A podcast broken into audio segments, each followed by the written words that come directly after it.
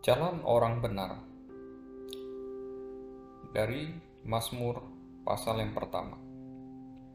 Mazmur pertama menjadi pintu gerbang bagi keseluruhan Mazmur lainnya.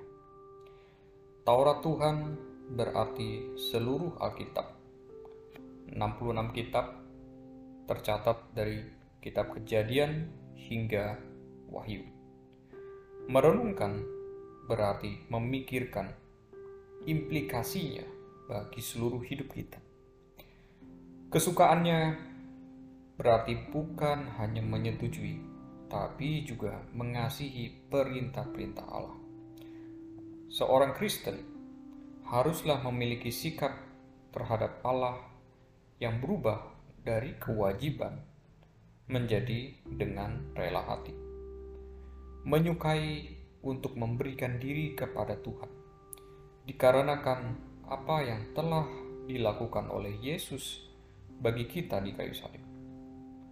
Melakukan meditasi dan menyukai Alkitab adalah rahasia dari memiliki rahasia dari membangun relasi dengan Allah.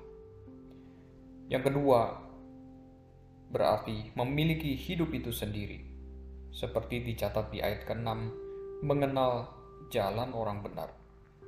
Yang ketiga, memiliki kepenuhan dalam kebahagiaan.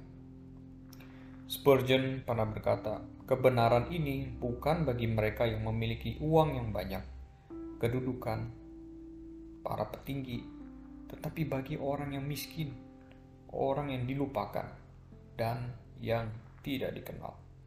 Nah, kita bisa membandingkannya di dalam kitab Matius pasal yang kelima.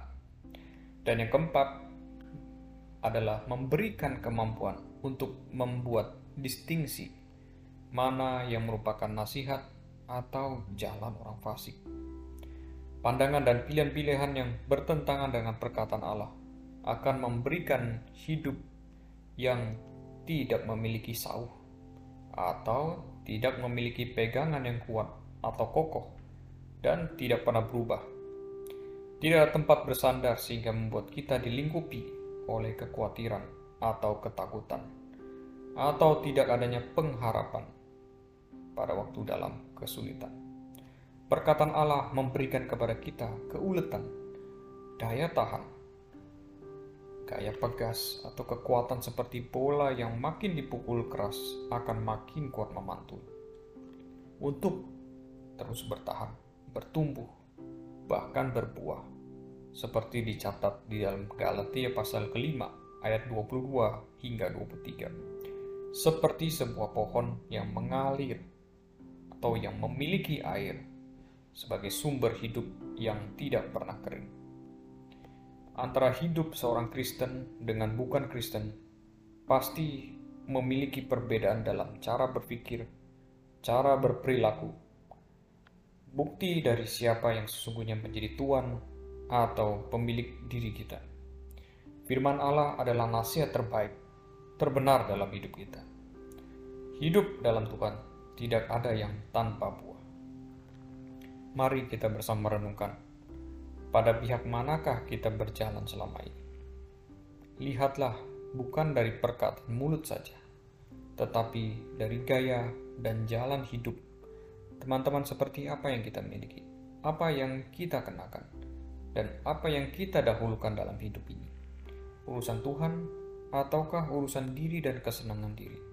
Urusan pelayanan dan ibadah gereja ataukah urusan teman-teman dan keluarga? Adakah buah-buah roh yang bertumbuh dari pertumbuhan ketaatan dalam jalan Tuhan atau seperti pohon ara yang tidak ada buahnya? Ketika Tuhan Yesus ingin memetiknya. Mari kita bersama berdoa. Tuhan, tolong jagailah saya dari godaan dunia yang membuat saya berjalan menurut jalan dunia.